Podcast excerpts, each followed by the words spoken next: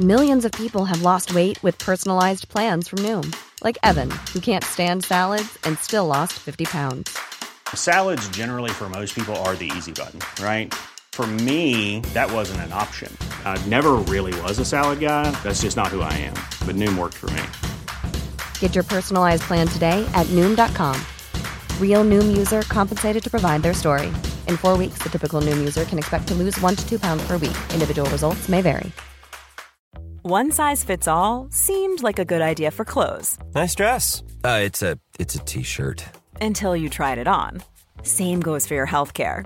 That's why United Healthcare offers a variety of flexible, budget friendly coverage for medical, vision, dental, and more. So, whether you're between jobs, coming off a parent's plan, or even missed open enrollment, you can find the plan that fits you best. Find out more about United Healthcare coverage at uh1.com. That's uh1.com.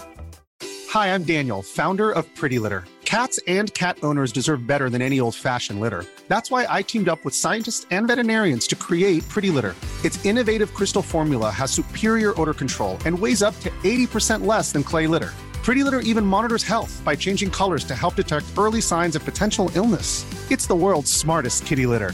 Go to prettylitter.com and use code ACAST for 20% off your first order and a free cat toy. Terms and conditions apply. See site for details.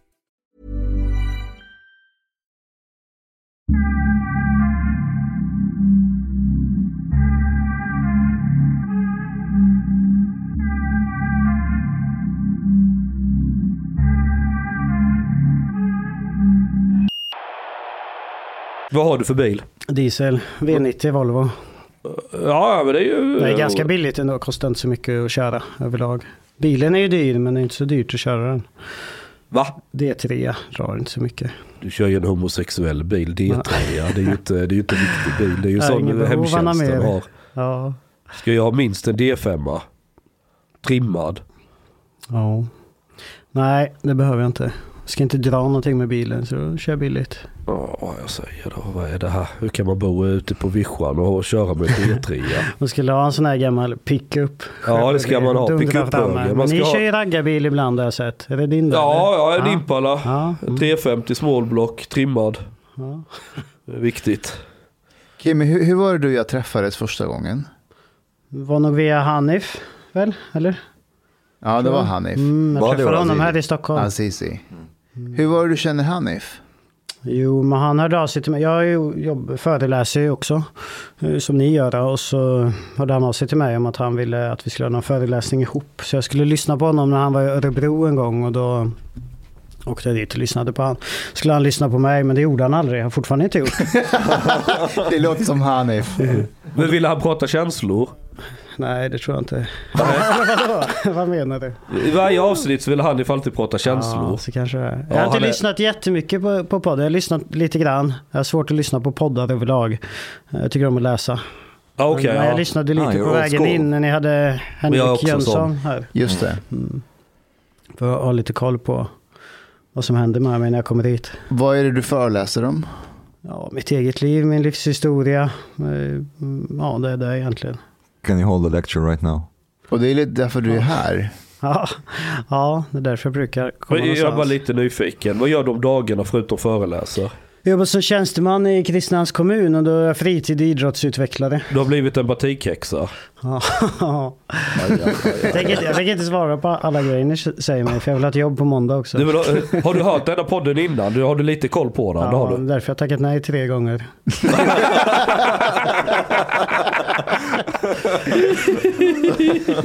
Va, va, vad fick du tacka ja nu? Jag har ju varit på det ganska mycket. Ja, Gör du verkligen det? Tackade nej tre gånger? ja, inte tre kanske, men, men några gånger. Men, eh, nej, men det- handlar inte bara om det. Ibland så blir jag ganska trött på hela den här grejen med att föreläsa mig själv eller prata om mig själv. Ja. Många år sedan jag, jag var aktiv i det jag pratade om. Jag har ett helt annat liv nu, en helt annan identitet och så. Hålla på tjata Men när om det du- där kan bli lite utmattande. Men varför lämnar du Miljöpartiet? Vägen ut ur sekten. Vi, vi har ju inte ett miljöpartistiskt styre hemma i stan så de kan man snacka lite skit om kanske. Fast det är bara i Stockholm man har det. Var Alltså, är du rädd för att prata? Vad har du för styre i, i är det sossar eller? Nej, det blir nytt nu i, i valet så det är moderater, liberaler, centerpartister och jag tror Miljöpartiet, de är ju med de som styr oftast. Så de byter ju så, Så när man jobbar som tjänsteman i kommunen så är man livrädd för de styrande politikerna. Ja, nej, det är jag inte. Det är jag inte, men... Eh, Lite. ja, nej, men jag är lite rädd för dem. Men... Eh, Det är lite nej, fascistiskt sådär. Man måste anpassa sig för den politiska makten. Kimmy, tänk på att Det blir ännu värre med, med tänkte micken, du, du, du kan gå liksom runt den. Så säg att jag tittar på dig nu Ja, och pratar, då är jag precis. liksom här. Pratar jag med Omar så går jag liksom bara runt den. Det är som en, liksom, som en kuk som du... Så hela tiden ska ha nära munnen. liksom ja. Känns jättebra. Efter Ja. du har varit här två timmar så vill du bara tillbaka till nazismen. Allt var så mycket bättre. Förmodligen. Jag kommer aldrig mer åka till Stockholm igen eller Nej men det ska du inte göra ändå. Men du, du är liksom stjärnan här idag och kan inte du bara berätta om eh, vad du föreläser om och varför du gör det? Hur, hur länge har du föreläst? Och jag gjorde min första föreläsning 2013. Så, så jag ganska mycket föreläsningar då. Sen dess, eh, det gjorde jag på en folkhögskola hemma i i Kristinehamn där jag bor. Eh, Så jag föreläst en hel del kring det. Nu föreläser jag, tar jag de uppdrag jag vill. Jag har ju ett annat jobb och, och sådär, en lön som jag går runt på. Så jag behöver inte leva på föreläsare utan jag tar dem jag tycker det är kul. Vad är det du gör i kommunen igen?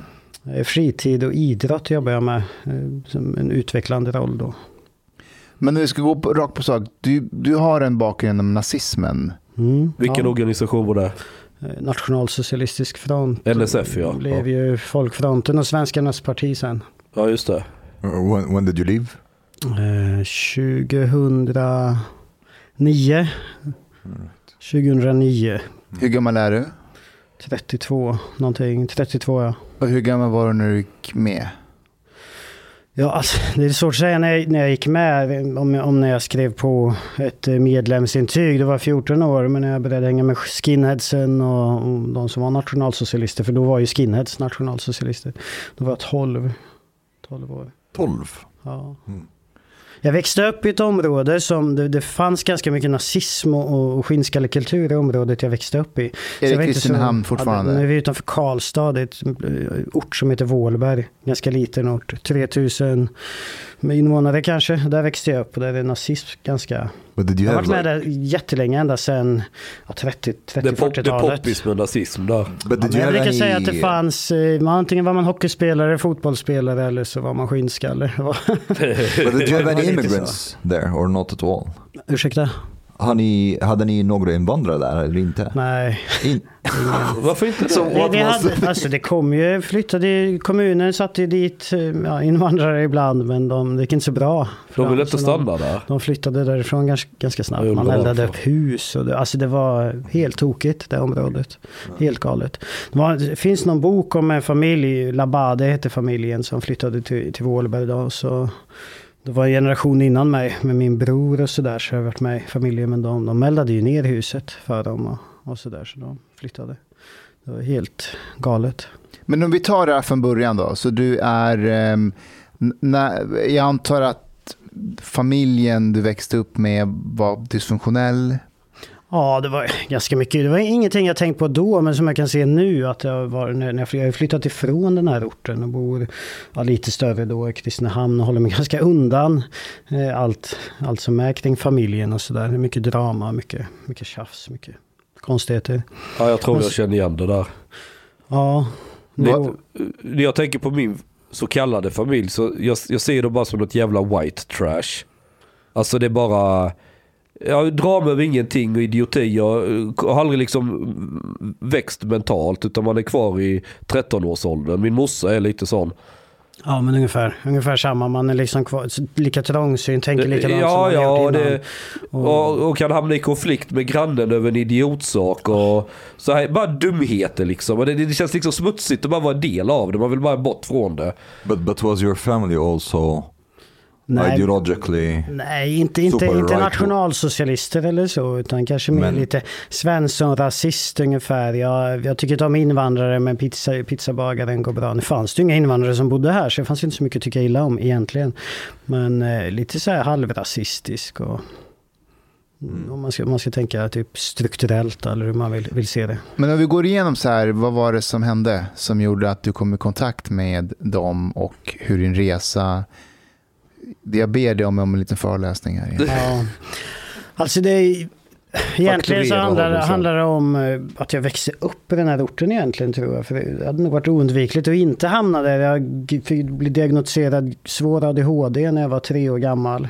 Blev medicinerad när jag var sex år gammal. Hade det stökigt hemma. Var ganska mobbad i skolan för jag kunde inte bete mig. Jag kunde inte vara still. Jag var ganska känslig som liten. Hade lätt för att gråta, lätt för att skratta, lätt för att bli arg. Det var liksom känslosvall som berg och dalbana så här. Det var, jag hade- jag hade ingen kontroll direkt. Om du hade fått spela hockey istället, hade det kunnat hjälpa?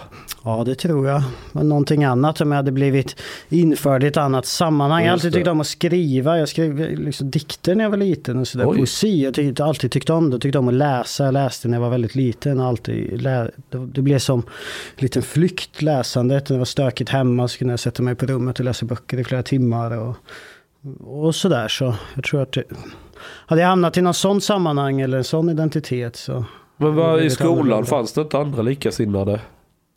Ja, inte så mycket. Alltså jag blev ganska, ganska mobbad när jag var liten. Just det. Eh, Så, mest för att jag hade lätt för att gråta och blev ganska ledsen ganska Ja, just det. Och, det är ju jättekul när någon gråter och man eh, går i lågstadiet och, och, och, och håller på med, med den. Så. Och då håller sig alla andra också borta för man vill ju inte hänga med den som är mobbad för då blir man ju själv. Och de enda som ville vara kompis med dig, det var nazisterna. Där blev du någon. Ja, fast inte riktigt Men då. lå, låt... Det där är ingen öppen fråga. Men vet du vad jag känner igen det här? Nej.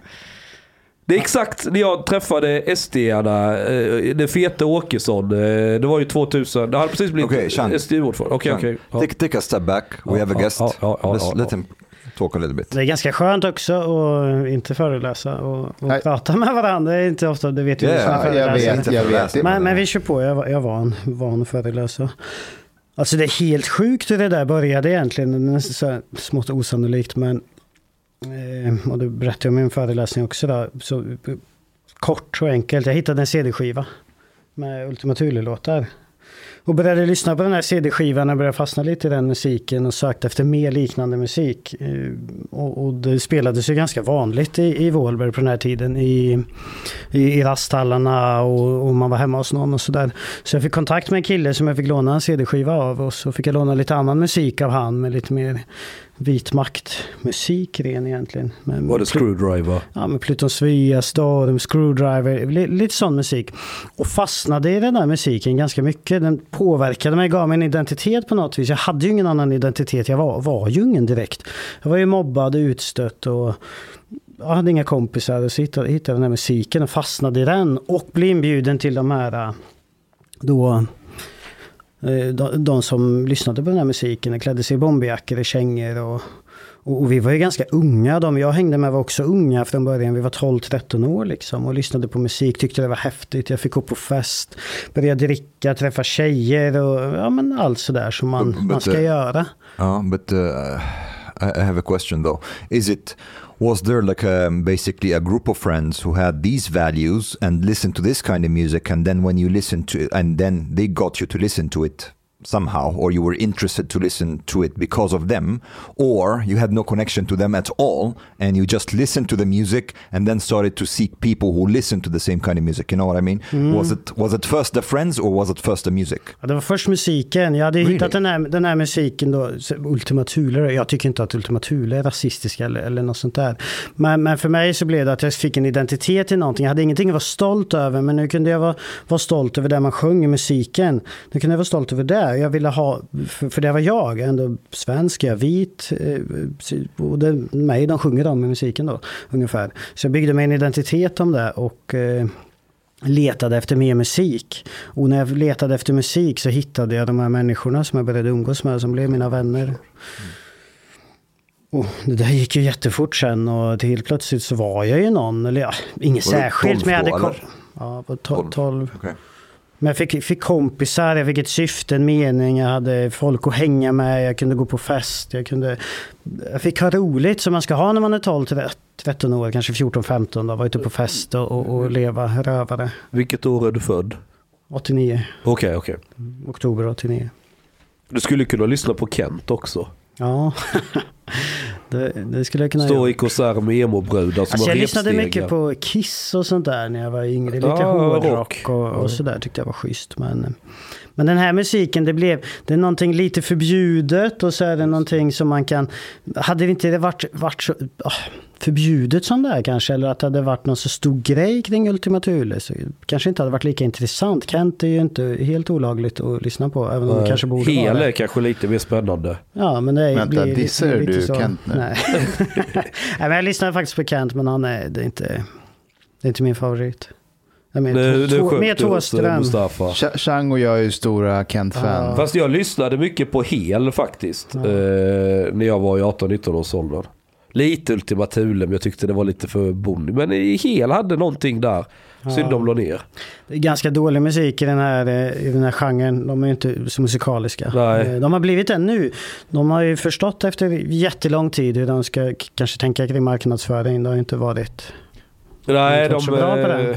But, but now, uh, when you hear the debate about gangster rap, for example, and Ah. how this can affect, uh, you know, young people i orten och sånt, uh, and causes, not causes criminal behavior necessarily, but at least glorifies criminal behavior and supports this kind of culture, this criminal culture. Do you do you agree with this? Do you see like some kind of connection uh, to that and vitmak music, for exempel?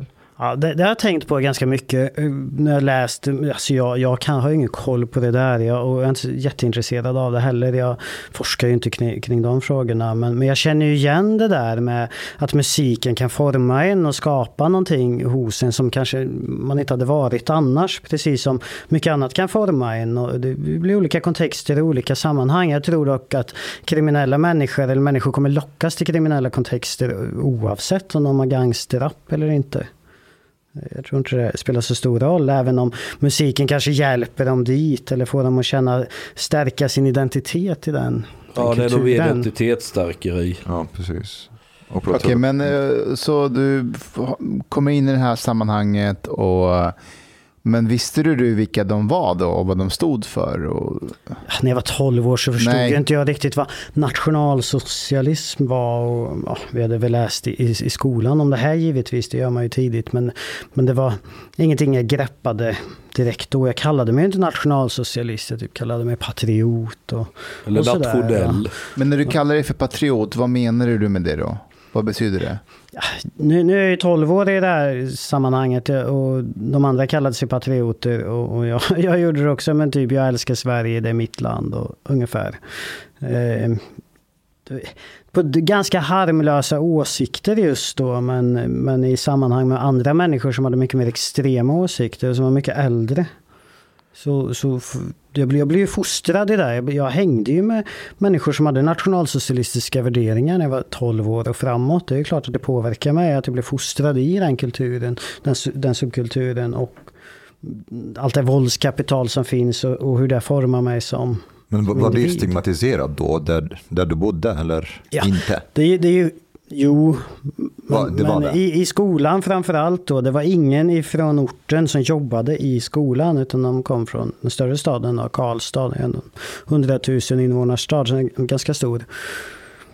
Eh, Och det förbjöd man ju att vi har vissa kläder på sig. Och man, man jobbade ganska aktivt med att att stävja nazism och så i uppdrag. Från But what about your colleagues in school?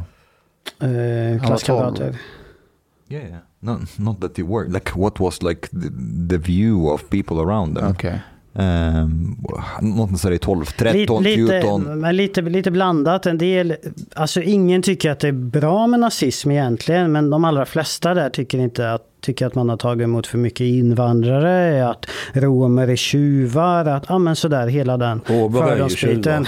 så, så eh, man, man, man är, stärker ju någonstans där man, man tror på och tycker genom att jag säger att invandrare bara förstör. Och så håller de vuxenvärlden med på något vis, eller ger sitt tysta samtycke till det. Men ingen tycker om när jag sätter upp ett klistermärke med svastika på. Det är jätteintressant. Eh, varför? Jo, um, ja, det vet inte jag. Men jag utgår ifrån att vi har lärt oss inom historien att nazism är fel.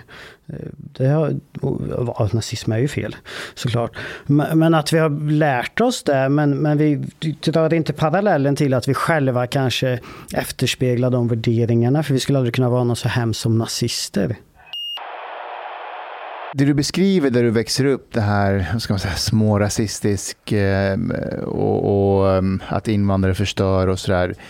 Em, det, det behöver ju, alltså man, folk kan ju uttrycka sig så utan att vara nazist liksom, för, Ja, en, absolut. för en delen. Men det som är intressant var att ni hade typ inga invandrare där. Nej. Så vilka var det man pratade om? Var det generellt över hela landet? För vilket år pratar vi om nu? Det här är liksom... Och nu blir det här, jag är född 89, jag är väl vid 12-13 år. Eh, 90, 2002, 2005. Men då fanns det mycket invandrare i Karlstad. Ja, det fanns ju i Karlstad. Eller vad heter de? Kronoparken. Kronoparken heter det. Kronoparken, ja. Det var ju ökänt och känt och vi åkte in dit när vi skulle fightas och, och slåss och sådär. But but they say there is a sweet spot actually for this, like uh, societies or communities that have basically no immigrants at all.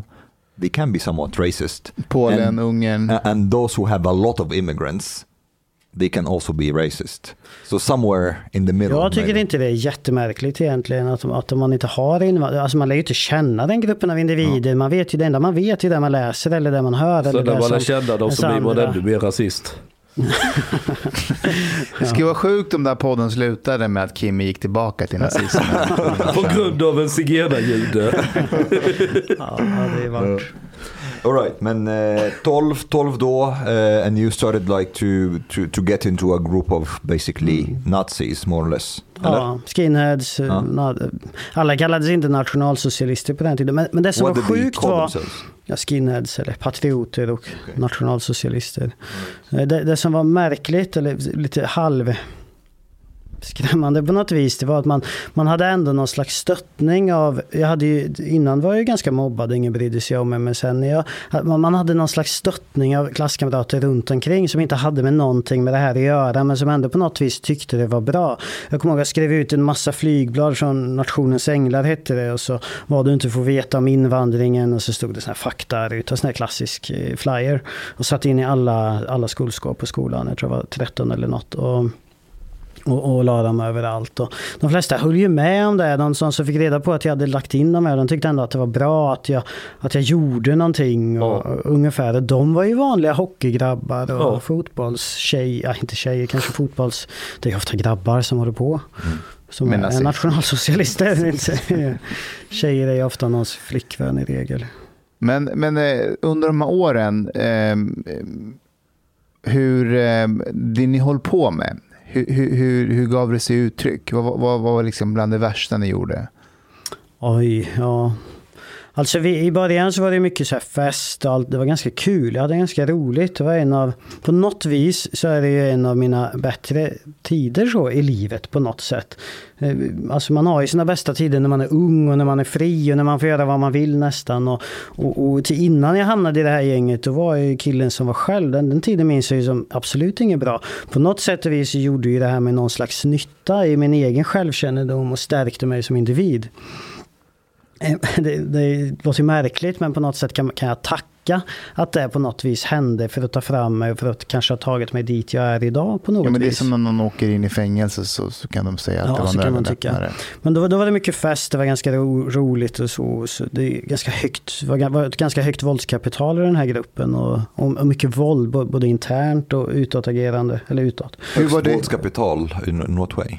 Eh, Jag vet inte vad det heter på engelska. Nej, men Nej, nej, jag fattar, förstår, men- jag förstår. Okej, But uh, mm. w- in what way uh, did they have våldskapital? Ja, did men- they have weapons? Who did they attack? Ja men i gruppen exempelvis, de, de äldre gav ju de yngre ofta stryk. Och, alltså jag kommer ihåg min första skinnskallefest jag var på. Då var, var jag ju 12 och var bjuden på fest hos de äldre. Innan hade vi som var 12-13, vi hade snott lite sprit hemifrån och festat och, och, och sådär. Och, och så eh, jag var på min första fest, jag kommer ihåg det jätteväl. Eh, jag hade snott någon tröja av min brorsa, någon hoodie, det stod någonting med Sverige på och sådär. Och, och, så, och så kom jag dit och det första som hände där är att en kille sätter en kökskniv mot halsen på mig typ. Och, och, och så här, riktigt psykopatgrej. Frågar vem är du? Ska du infiltrera oss? Jag tänkte, vad fan. De är så konspiratoriska. Så Fullt normalt beteende. Eh, Och, och sen så kommer jag ihåg, jag, fick, de, de, de, de bråk, eller jag vet inte om det är som Prospects gäng eller något liknande, men då hade de pissat i en ölburk och så var tvungen att dricka upp den där. Nej, Och de sa that- att det var en öl can- som jag skulle få, jag ville ju ha en öl såklart. Och så började jag dricka och kände det här är inte en öl och så stod det så fick jag dricka upp den där. Och, och sen blev jag kompis med de här, det, det kan jag se idag, vad fan skulle jag där göra? Men vart annars hade jag gå någonstans? Men varför den här penalismen att, att dricka urin till exempel? Är det för... Jag, jag, jag vet inte. Ja, men du, alltså det är bara efterblivenhet. Men jag tror också att det hör till i sådana här grupper. För det är inga demokratiska grupper. Det finns ju ingen, ingen fo- folkvilja om man tänker att det är stora grupper. Utan man måste ju hålla de som är i gruppen på schack. Och de ska inte våga lämna, de ska inte försvinna. Det här pratet om svikare eller förrädare var ju nästan var diskussioner jämt om hur man skulle nästan mörda eller döda folk som hade lämnat den här gruppen. Det är inte så nu. Det, det kanske har blivit så igen med, med NMR och så vidare, det vet jag inte. Men, men det där försvann senare. Men just då, när jag kom in i rörelsen, så var det mycket sådana diskussioner. But, but uh, what do you think also about your person? Because another person with a different personality could have had like a totally different reaction from yours. Like goes to a party and somebody puts like a knife to their throat and wants them to drink piss and so on. They'd be like, "Fucking Nazis! What the fuck are these crazy people? Never again." But you were like, "Okay, well, this is interesting." Ja, kanske. Alltså lite del, därför jag inledde med att säga att jag blev diagnostiserad med svår ADHD och sådär. Ganska dålig impulskontroll. Ganska stort uppmärksamhetsbehov av, om, om vilja av att vilja vara någon eller vilja höras, vilja synas. Eh, och det är i kombination med att ingen vill lyssna på en för man är mobbad istället för man har svårt att hantera sina känslor. Det gjorde nog att jag stannade och, och tog det- igenom de åren av misshandel och förödmjukelse för att sen bli en del av, av gänget om man säger. Så, så det, det var det jag menade med penalismen, det var att välkomna in dig till slut. Att det var olika tester du måste klara av för att sen bli en del Ja, av kanske. Jag gänget. tror att en del bara var som du säger, då, sjuka i huvudet, Ja. efterblivna. Eh, en, del, en del av det och, och våldet och så tror jag handlar om att man, man ska vara rädd och man ska vara orolig och man ska vi- visa att man har lojaliteten till gruppen. Jag tror det finns en blandning där. Det är en blandning Men- av efterblivenhet och att de ändå har tänkt på saken lite Men grann. alltså, kolla här. vissa olika personer Om- tänker nog på olika Om sätt. du är över 15 år pissar i en ölburk och vill att en 12-13-åring ska dricka det. Det säger någonting om ditt eget självförtroende. But that's also ja, men like det är penalism i... i Men så funkar det ju om du kollar på de här eh, skolorna, eh, vad heter de, de här, eh, Alltså med in- internatskolorna. ja, de här för lite med, mer välmenande människor. Man håller ju på med misshandel och olika former av penalism där för att rätta in i gruppen och för att visa vem som bestämmer och så. Men, men jag tror att du, att det är lite blandat. Det är inte jättehög intelligensnivå på de här människorna i regel. Sen finns det de som är riktigt, riktigt smarta och har ett väldigt högt intellekt. Så. but, but Det är that, en blandning. Det är ju så få av de här människorna. Nazist, nazism är inte stort. Det finns ju inte många nazister i Sverige. De hörs och syns och man blir rädd när någon slänger sig med en svastikafana och säger att de dyrkar Adolf Hitler. Det behöver inte vara många för att väl, väldigt många ska bli rädd för det. Hur många pratar vi om? Eh, Några hundra. Några hundra, det kan inte vara mer Jag tror vi har, sa- att man har sagt så när det var som störst om eh, nationalsocialistisk front och så, kanske tu, tusen på sin höjd. Okej, av, eh, men då pratar vi aktiva. Är totalt Ja, alla som på något sätt kanske Ett betalat par ett eh, medlemskap. hundra aktiva, kanske 300 aktiva, tusen som på något vis kan, kan ses som nationalsocialister kanske. 2000 till med, med slags hangarounds eller människor som ändå stöttar dem på, But, på but right before we leave, before we just go on, I'm, I'm just interested because this is like um, att förnedra somebody who's getting to the group and so on. This is common within like some like people with some ideologies and sex and so on, and even some animals like hyenas, for example. They do this. It's called hazing. Um, is this like a, something that's common within the What is Nazi hazing? community? Basically, that. Um, here. Hazing is any activity expected of someone joining or participating in group that uh, humiliates, degrades, abuses, or endangers them, regardless of a person's willingness to participate. Uh, there are three components that define hazing. It occurs in a group context, uh, humiliating, degrading, or endangering behavior. Uh, and then, after you go th- through this process, then you are accepted as part of the group. Uh, and is this something that's common within the Na- Nazi community that they have to do this to newcomers? Alltså jag kan ju inte svara för hela den gruppen av, av människor. Jag vet att det var så, så, i min grupp, där jag växte upp och i andra platser och människor jag träffat på. Och man har ju forskare som forskar kring det här och upptäcker det här i de här grupperna. Och så pratar om det här eh, extremt höga våldskapitalet. Jag tror att våldskapital eh, finns det ju som är väldigt stort i den här gruppen. Jag, jag vet inte hur det har sett ut i andra grupper men i, i, där jag växte upp i min grupp så, så var det på det viset. Okay. Hur många var ni ungefär? Vi var, det, var, det beror på hur man ska definiera eh, vi eller vilka vi, vi är. Men kanske ett 15-20-tal av ändå organiserade på något vis. Och sen en hel del så här som hängde med på fester och var runt omkring och ändå inte tog avstånd. För det brukar man i regel göra med, med människor som eh, går med kanske svastika t-shirt och, och misshandlar någon i, i byn. I regel tar ju folk avstånd från en sån person men, men det gjorde man inte. Det, det är, bland- är någonting som jag tänker på ganska ofta själv. Jag tycker det är lite märkligt. Eh, jag skulle ju ta avstånd ifrån från det nu idag. Det, det är en grej som jag känner igen väldigt mycket från polisen. Att, eh, att när vi var ute och patrullerade så sprang vi på ett liksom, gäng som vi kände igen. Och de hade ju oftast hangarounds. Som, och de här personerna är inte dömda för brott. Eh, de finns knappt med i våra misstänkeregister, men de är oftast med de här personerna. Och vi kontrollerar dem också såklart, för att de är ju med i konstellationen. Och de blev alltid arga och, och, och, och, och var så här, vad är jag dömd för? Vad exakt är jag misstänkt för? Varför stoppar ni mig och visiterar mig? Och vår förklaring var alltid att du är alltid med dem. Så det är ju... Så, ja, du är inte dömd för någonting, men varför är du med de här personerna? Och vi kommer att kontrollera det. Så du, du är, du, jag tror inte du förstår det, men du är på väg in i det här gänget, mer eller mindre. Du kommer göra någonting och vi kommer ta det så, så, så småningom. Eh, det är bara en tidsfråga. Ja, det finns ju en eh, lite forskning som har gjorts kring det här, eh, som jag eh, då har läst. Och man brukar beskriva det som någon slags vindruveklase. Jag vet att eh, Christer Mattsson på Segerstedtinstitutet, som jobbat med toleransprojektet, pratar om det här ganska ofta när han föreläser och så. Men den här vindruveklasen då, att man att det finns olika delar i den här och olika grupper av eh, människor och det är det man ska jobba med att ta bort om man ska bryta de här grupperna. Exempelvis ta bort då de hangaroundsen eller de som vi tycker det du gör är okej. Man kanske inte säger det, det men man, man på något sätt eh, uppmärksammar det man gör och, och ger någon slags kanske tyst beröm av det. Man godkänner och accepterar. Och när man börjar ta bort dem då finns det ingenstans att få uppmärksamhet ifrån längre. Och det, och det där kan jag koppla till och känna igen från, från när man själv var ung hur mycket hur mycket eld, eller vad ska jag säga, bensin på elden eller hur, hur den här gruppen stärkte in på något vis. Annars hade vi varit ganska ensamma vid, vid, vid 10-15 personer. Men hur tar man bort dem? Ja, just med, med nazism och hur exempelvis då toleransprojektet jobbar med så, så har man ju ett skolarbete som man jobbar med, med ja, jag kan inte det helt och hållet, men hur man jobbar med och, och få, få människor att ja, man humaniserar eh, gruppen invandrare och, och hela den biten igen som man kanske har kommit ifrån då när man har varit med den här gruppen och jobbar med. jobba med det. Man jobbar man med förintelsen som rekvisita då, för det finns mycket, det finns ju mycket bilder och mycket information om det. Men du, hur djupt inne var du i ideologin? Alltså var du en förintelseförnekare? Såg du judar ligga bakom varje hörn och sten? Alltså jag var inte så Superkonspiratoriska. Jag, jag, ni, ni får förstå också att när jag var 14 när jag gick med i Nationalsocialistisk front och, och sen var ju det min värld. All min information jag fick var från nationalsocialism. Alla böcker jag läste var på något sätt vis kopplade till nationalsocialism eller skrivna av nationalsocialister.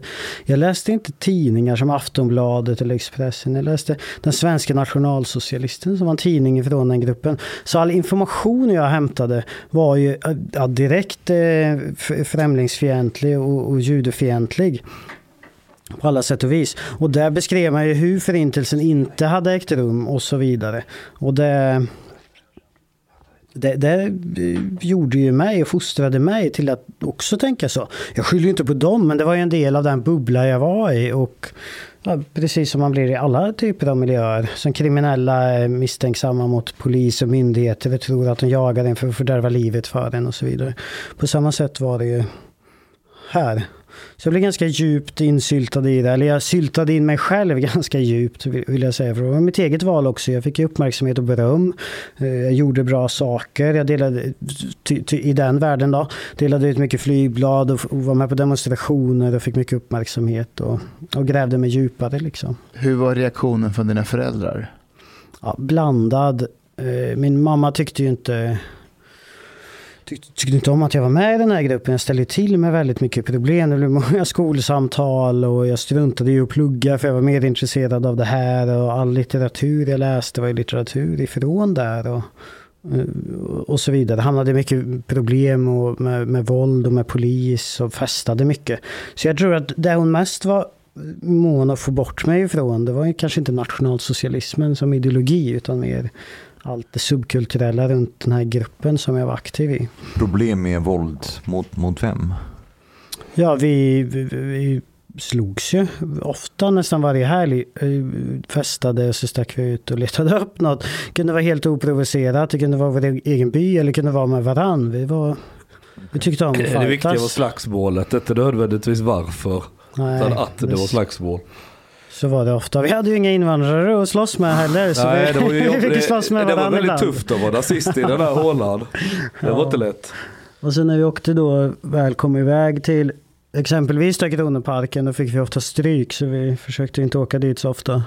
Det var ju väldigt många mer än vad vi var. Ja. Det går ju fort på, vid sådana Så. platser. Jag kände igen det här som fan. Jag, jag hamnade i Helsingborg, fan var det? Gick i sjuan eller åttan. Så var det klasskompis till mig, var polare med i Helsingborg som var hårdrockare eller något sånt. Och han i sin tur en annan kompis som, han kallas J1. Eh, bodde i Rå.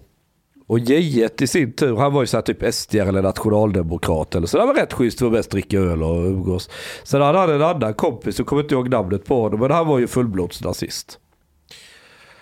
Jag kommer ihåg det första jag sa till honom. Åh fan, min mamma är judinna så jag är ju jude egentligen. Åh fan, då hade han ju massa frågor då ju som han hade läst om. Och sen hade han ju Mein Kampf, men den var skriven på tyska så han kunde inte läsa den. Så det jag sov över hos honom som hjälpte honom att översätta vissa bitar för jag hade ju pluggat tyska i skolan. Han hade inte skött skolan så mycket. Så vi blev ju kompisar där ju, att en jude hjälpte en nazist att översätta Mein Kampf. det var ju alltså det var så här jättebisarrt för å ena sidan så fanns den ideologiska grejen att äh, judarna de ska utrotas, de är jättehemska och onda och allting. Samtidigt sket man i det för att det var ju en till ölpool att dricka öl med så att då var man ändå accepterad. Jag hamnade ju även också det var Blood and Honor heter de då. Satt i någon jävla sunkig lägenhet i Helsingborg och kollade på en video där någon lastbilschaffis slog ihjäl en svart man med en brandsläckare och så sitter de och dricker öl. Jag tyckte det var jättekul. Liksom så här. Det var ändå killar som jag skulle kalla vuxna, de var över 20 år gamla. Men det syntes på dem att de här är incels, de har aldrig varit med en tjej och de såg ut, alltså bara bara möjligen att deras mammor tyckte om dem men ingen annan. Alltså det var ju så misslyckade. Men som ändå skulle liksom hävda sig. Så att det var ju så här trashig miljö allting. Väldigt trashig. Hur var reaktionerna i skolan bland dina lärare och så?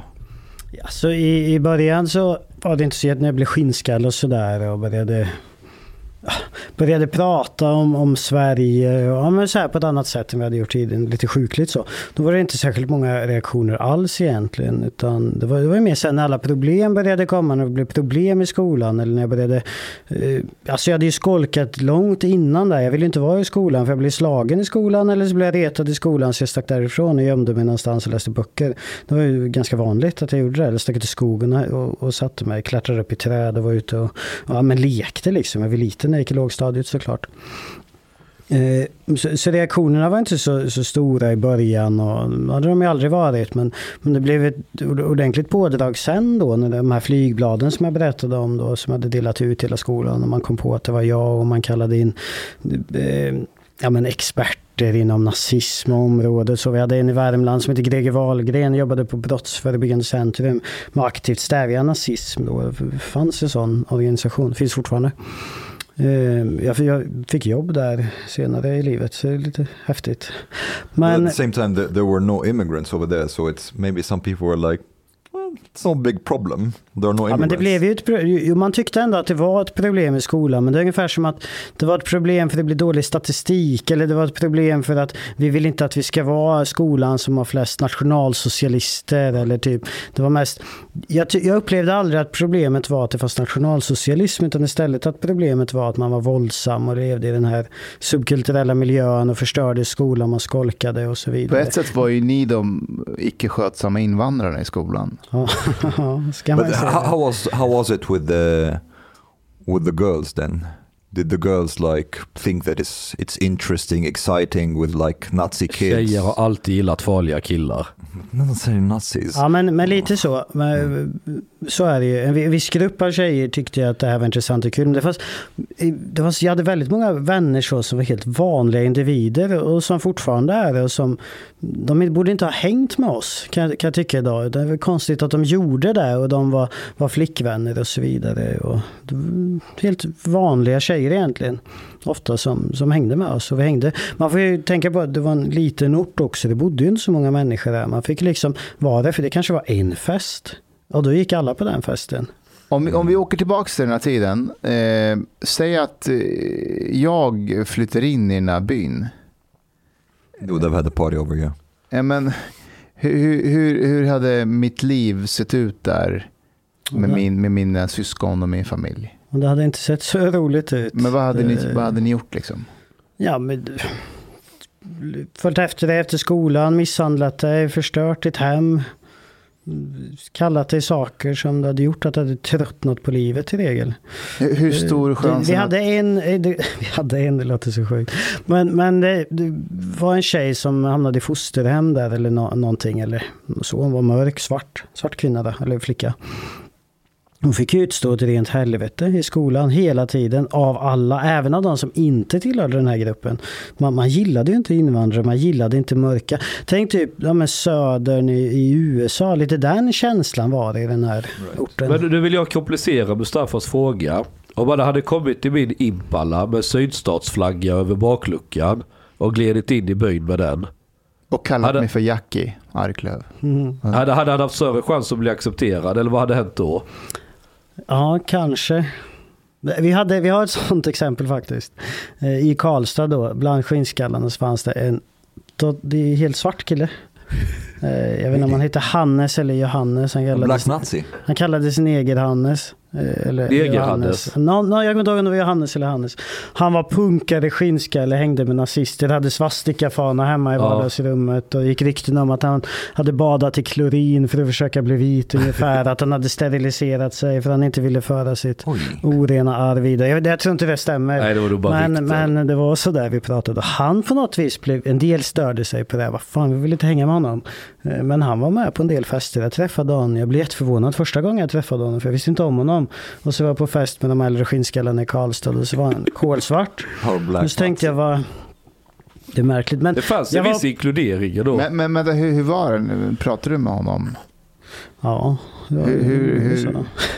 alltså om du sa så här, för fan vad du är svart liksom. Alltså blev han så här, ja det är jag. Ja, men, alltså, Jag, hade, jag, blev inte, jag var inte görnär, blev, blev aldrig jättenära vän med honom. Jag försöker hålla borta värmländskan här så folk ska förstå vad jag säger. Men vi blev aldrig nära vänner så jag tror jag aldrig uttryckte mig så. Däremot så tänkte jag på det här en annan gång senare. Jag var på föreläsning i Göteborg med Robert Ferrison. Han var så här revisionist, skrev, skrev böcker om att förintelsen inte hade ägt rum och så vidare. Han ordnade Nationalsocialistisk front, eh, den föreläsningen. Och då var det en arab där, jag minns inte vad han heter nu, men han har skrivit jättemycket böcker till vitmaktscenen.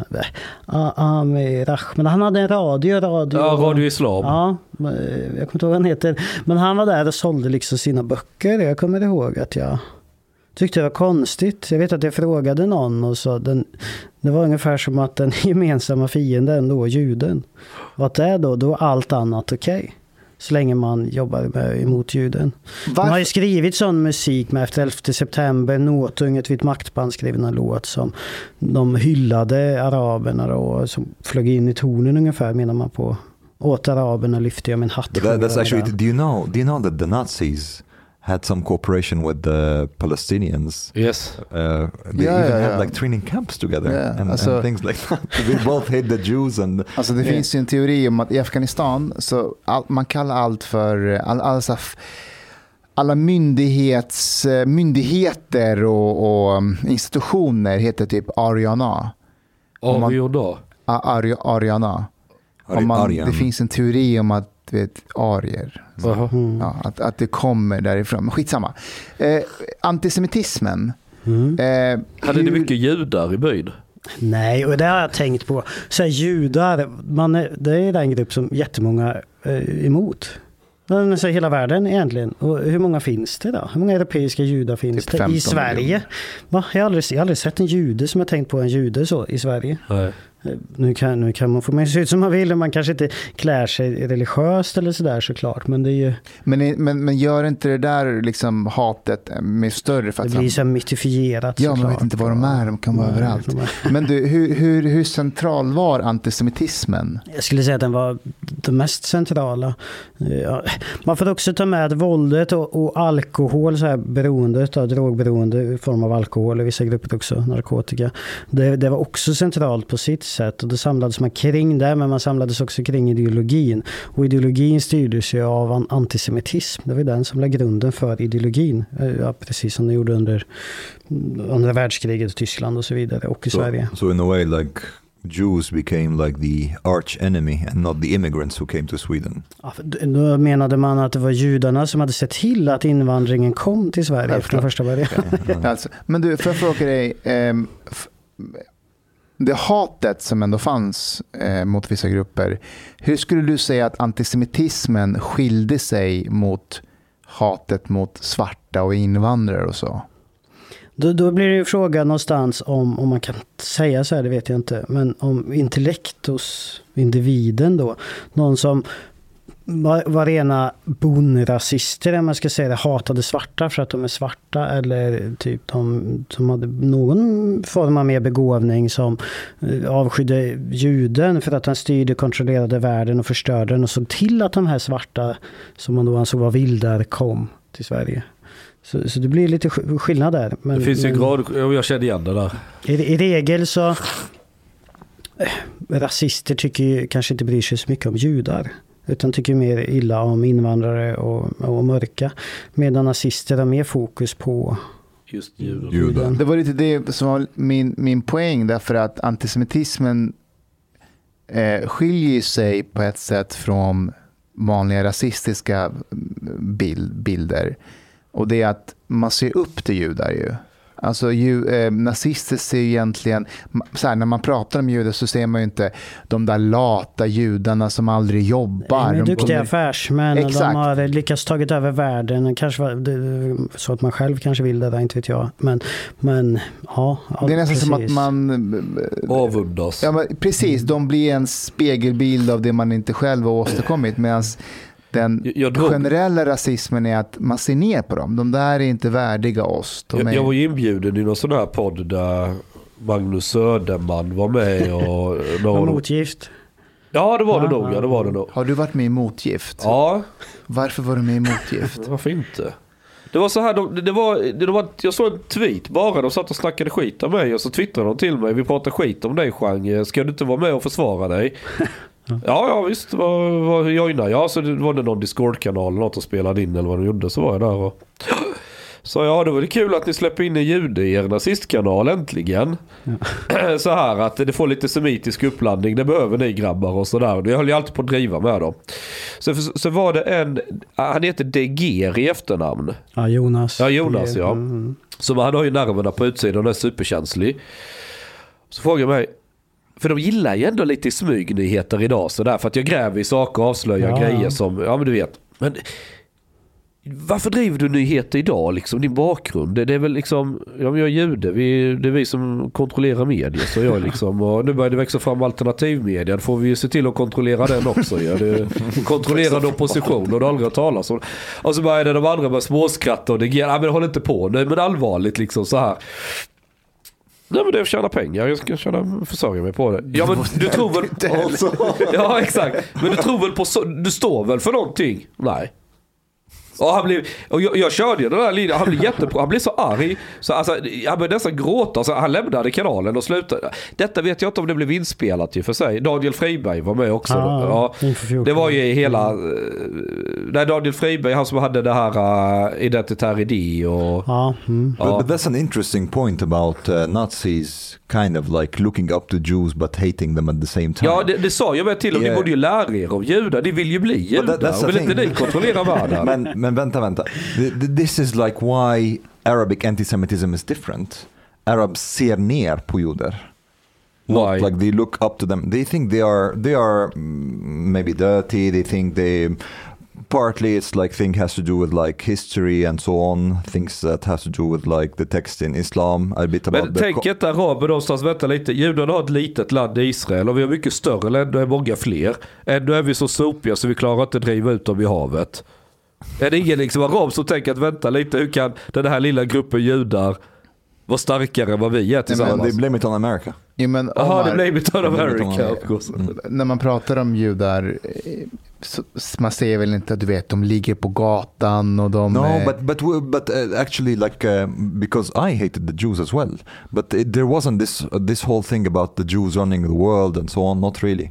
No, we, we didn't really have that. vad, vad var det då? Uh, it was more about um, uh, a little bit about religion and about the Israeli-Palestinian conflict. So, for example, I totally believed that. So there is maybe you know about this hadith that Muhammad had a prophecy that the last hour will not come until the Muslims would fight the Jew, fight the Jews and kill them, until the the stone and the tree will say, "Oh Muslim, there is a Jew behind me, come kill him." Ah. So this I I actually believe like, and a lot of Muslims believe that this is an actual like prophecy that will happen, uh, that we will fight the Jews and kill them before the end of times. Um, so it, it was much more animosity rather than jealousy or like looking up to them.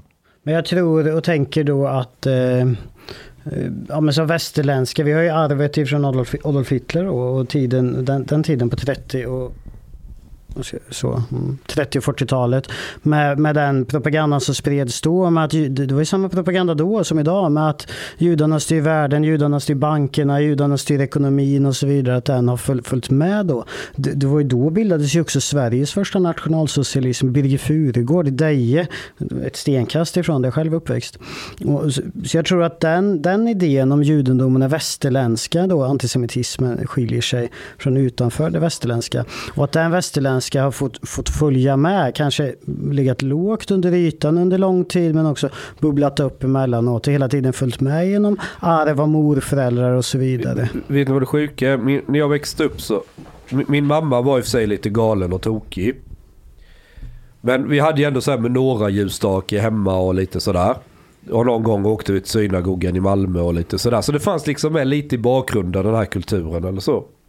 Och när min mamma pratade om judar så lät hon precis som en nazist.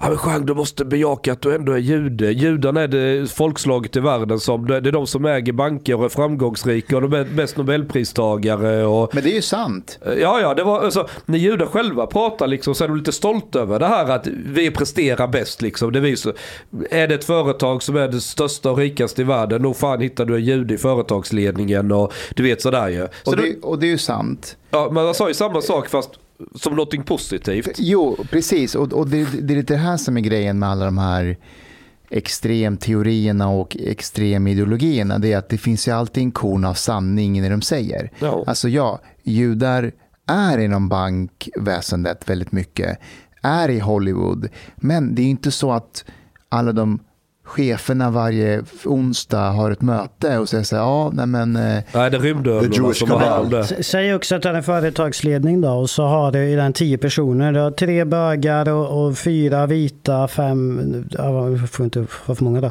Två araber eller två muslimer och en jude. Nog fan hakar varenda människa upp sig på den här enskilda juden. Jag menar på, ser ni judarna styr företaget? För det finns en judisk person med. Ja, det, är- det är ganska vanligt. Det är klart man hittar judar redan för- i, i många Jo, det är- sammanhang. För vi lever i en global värld. Människor reser ju, människor investerar ju och, och, och le, så. Det Men skulle vara konstigt annars. Konspirationslogiken är så att du har redan en bild av hur det förhåller sig. Och sen hittar du alla de små datapunkterna som bekräftar din bild och sorterar bort allt annat som stör den. Och så tycker man att titta här, här har jag bevis. Det var ju, det var ju som när den här, um, kommer ni ihåg han Bashir Rabani? Ja, När att han, Robert Aschberg hade mördat honom. Ja, exakt. Det här var ju en sån här kille med invandrarbakgrund som var rätt antisemitisk av sig. Jo, men jag han snackade med honom och ta upp det där faktiskt. Ja, Och då, alltså det var mer en identitetsgrej, du vet. Han fick uppmärksamhet. Alltså, där kan vi prata om en kille som vill ha uppmärksamhet. Alltså Han- det var inte... ja, det ville han ver- verkligen. Och jag ska ändå ge honom creds för han var inte en sån där som bara skrev och särskrev och, och du vet. Han knackade ju på hos folk och han var rätt rolig. Ja, det var han. Men han dog av någon överdos eller något sånt. Nu vill jag inte spekulera, men det var någonting. Hjärtat stannade mitt i Ja. natten. eh, Något sånt där. Ehm, och, eh, och då spreds det att, att det var Robert Aschberg som hade mördat honom. Eh, och han hade tagit hjälp av Mossad. Ja. Ja.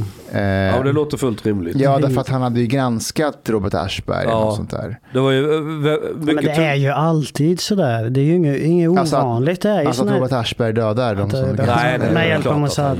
Men det är så mycket konstiga idéer och teorier. Vad som än händer så kan man ju Härleda det till judarna. Spelar ju ingen roll.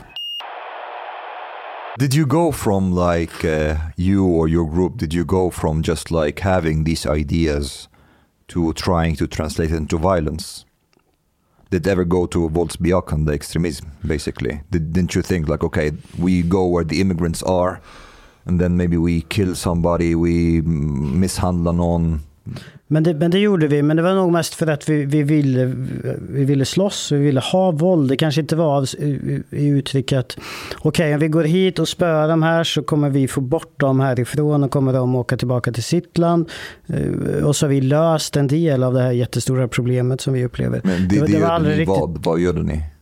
Vi, tyckte om att slåss och vi ville slåss med, med i regel invandrare eller kommunister då. Eh, Det är en ingruppskänsla. Ja, Man jag gör något förstår. tillsammans. Gruppaktivitet. Man pratar ju alltid hela tiden i den här rörelsen om det kommande raskriget när vi ska beväpna, jag skulle vilja se hur det gick till i praktiken, men, men när vi skulle, skulle beväpna oss, ge oss ut och, och rensa. Kommer det är ihåg så ständigt återkommande och det, det är ju en del av det här våldet. Utan våldet så tror jag, i alla fall min grupp då, inte hade varit eh, Var det But did you attack any immigrants yourself or not really?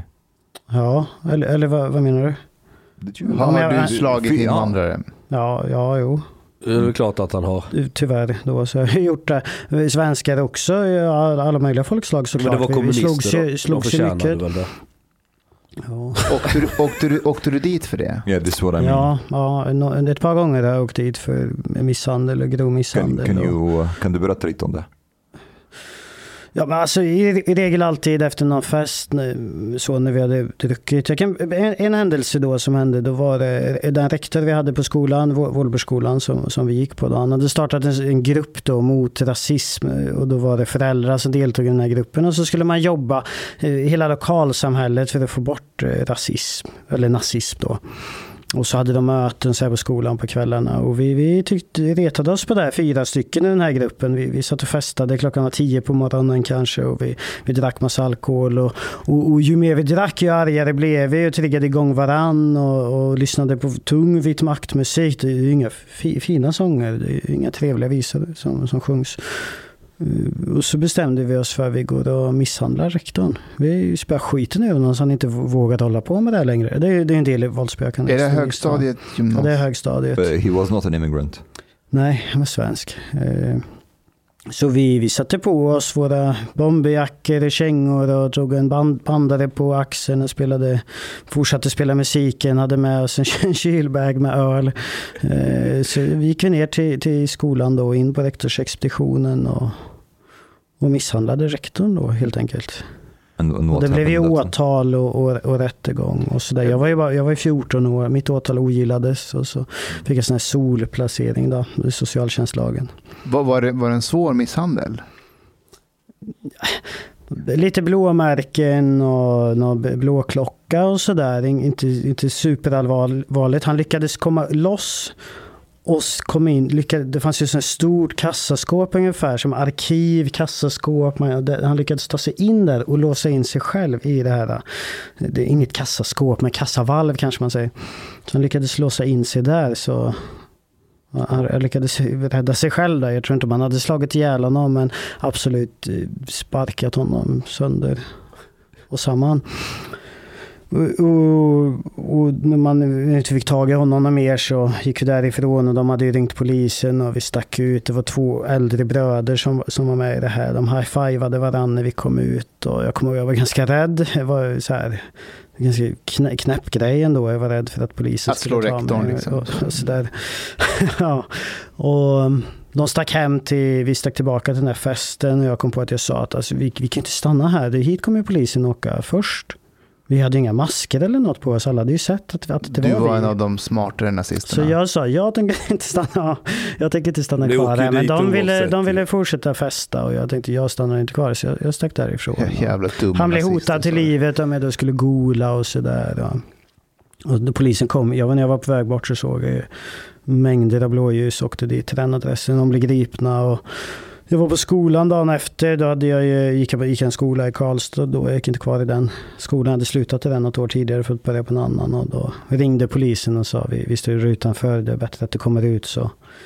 De var lite schyssta då. Så slipper vi gripa dig in i skolan. Så jag gick ut och satte mig i bilen. Och blev anhållen då över natten. Så, så, så kunde det gå till. Det gick nästan alla gånger till att vi, vi drack alkohol. Vi började festa, lyssnade på musik och, och drog igång varann. Vi blev så jävla förbannade. Så då gick vi ut och då spelade det inte så stor roll vem vi skulle slåss med. Den här solplaceringen du fick på grund av misshandeln, vad innebar den mer konkret? Eh, Då, då skulle jag bo på ett eh, ungdomshem då, eller Mölnbacka. Eh, Jag vet inte, inte direkt ungdoms... Eller det är, det är väl ungdomshem, men det är inget låst ungdomshem utan det är öppet. Och så skulle jag, jag skulle bo där i ett, i ett halvår egentligen. Hur långt ifrån var det här hemifrån? Ja, det var ju då i Deje. Det var inte särskilt långt, några, några mil. Tre mil kanske. But did it, did it stop you at all from being with your friends? Ja, men jag höll mig där och så. Jag förstod att om jag stannar här nu så kommer jag hem om ett halvår. Om jag krånglar till det så kommer jag definitivt inte komma hem och då kanske jag hamnar på ett fosterhem och det vill jag inte. Så jag var ändå, jag ändå något skärpt i förhållande till den grupp som jag, jag tillhörde. So you Så jag were a kunde reasonable liksom- Nazi? men men då, då tänkte jag ju att jag stannar där och, och håller, mig, håller mig där. Mm. Tills jag får åka hem då. Visst, man gjorde ju massa dumheter där såklart. Jag var, vad var jag, 14 och fyllde 15. Det var klart att vi stökade, det hände lite grejer och, och sådär. Men du, eh, när var det du började få tänka om? Och, ehm, But maybe, maybe before that you ask, uh, we should ask like when did it peak? Ja, det var nog eh, alltså 2005, 26, 27 omkring där. Då började jag åka på ganska mycket demonstrationer med Folkets marsch här, som är i Stockholm då på nationaldagen och i Salem. Var du där när Söderman höll sitt fantastiska tal? Ja, fantastiska. Ja, det här med ja, ja. Reinfeldt eh, och Barbar. Vi, vi måste... jag ska men vi har ju spelat vi har det spelat upp det innan? Ja, ja. Ja. Ja. Alltså det var sån inlevelse, sån... Eh, Han triggade igång oss helt otroligt mycket när vi, vi var där. Och det var ju, jag tror det kom 50 piketbilar eller något sånt där. Det körde in på Gärdet och, och grep många. han borde gå teaterskolan, den där Söderman. Han har talang. Han man har talang. Han är ju gammal pastor va, i någon, någon slags kyrka, någon, någon vitmaktkyrka av något slag. Han kallas ju pastorn i... Det finns ju många vitmaktkyrkor, typ kreativistens kyrka och, och But, but I mean like the, varianter. the height of the escalation was Ja, just that då? you that you were just in demonstrations and Nej, men jag började åka på demonstrationer och började Okej. lära känna många mer, fler människor. Jag blev ju då gruppledare för den här gruppen jag tillhörde i Värmland. Vi var två stycken som blev- kallades länsledare. Det finns ju titlar och, och what rang were your på, goals? på, på allting. Ja, jag vet inte om jag hade så mycket, mycket mål då. Men, Hata eh, judar? Vad- vad No, but I mean, like if it's like some kind of like a group and so on, they Ja, men jag, ville, jag ville vara en ledning, jag ville leda dem jag hade under mig och, och sådär. Och, och det var, var det jag fick göra. Och jag höll lite tal, egna tal, jag anordnade egna demonstrationer då i Värmland. Eh, där jag också talade och, och sådär. Och det var väl ungefär så långt jag kom. När vi bildade Folkfronten sen då, det var 2008, eh, så la vi ner Nationalsocialistisk front och bildade Folkfronten. Och då satte jag med i den parti, eller organisationsstyrelsen om man säger. Eller inte styrelsen men i arbetsgruppen om man säger. Då. Så det, det var väl så långt jag kom i den. Där, där man kan bygga karriär om man vill i det här. Alltså för sin egen, sitt eget egos skull möjligtvis. Man kommer aldrig tjäna några pengar på det. Men Nej, ni är ju jag, gick, judar. jag gick ifrån att, att vara mobbad då i alla fall till att vara med och, och leda Sveriges nationalsocialistiskt största parti då. Träffade det var du, någon, för mig. träffade du Mikael Skilt någon gång under den här tiden? Jag träffade en senare tillfälle när jag var på en demonstration med eh, SMR då, Gösta Hallberg Kula, det var, var också här i Stockholm, vid Ja. hans eh, grav där. Då, då träffade jag honom, han var ju, det var innan han, eh, Hade hoppat av? han drog iväg och... Lekte soldat i Ukraina. Jag tror han mytar rätt mycket om sina hjältedåd i Ukraina. Ja, han var väldigt aktiv i sin organisation var han. It- It's impressive how you how much you are acquainted with the Nazi scene in Sweden. I- i- i- There is not so many. It's easy to, to Okej. Du har lyssnat så här långt. På sista måltid. En mycket fin radioprogram i Sverige. Du tycker det är mycket trevligt. Men, min vän, lyssna på mig nu. Du har inte betalat klubb sista måltid. De har blate grabbarna de behöver pengar. Flis. Lax. Stolar. Dyra bilar. Lyxhotell. Du vet. Då måste du betala om du ska lyssna mer. Du får gaflera fler avsnitt också. biudande, heltenkelt. helt enkelt. Läs i beskrivning för avsnitt, där det finns information för att bli medlem på klubb moltit. Måltid. Det kostar som en mycket liten kafe late ute på torget. Per månad. Lätt som en plätt. Tack, Thank you.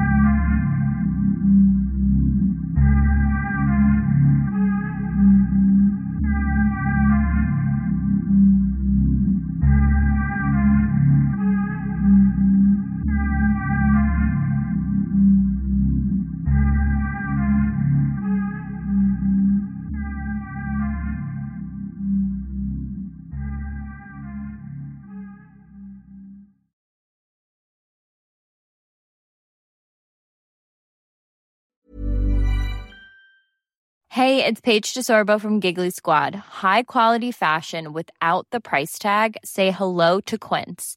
I'm snagging high-end essentials like cozy cashmere sweaters, sleek leather jackets, fine jewelry, and so much more. With Quince being 50 to 80% less than similar brands. And they partner with factories that prioritize safe, ethical, and responsible manufacturing. I love that. Luxury quality within reach. Go to quince.com slash style to get free shipping and 365 day returns on your next order.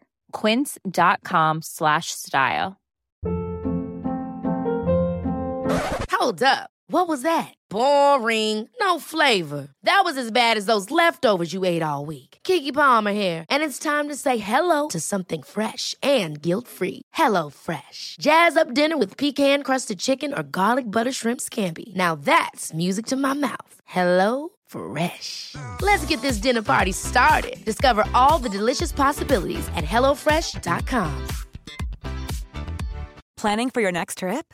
Elevate your travel style with Quince. Quince has all the jet setting essentials you'll want for your next getaway, like European linen, premium luggage options, buttery soft Italian leather bags, and so much more.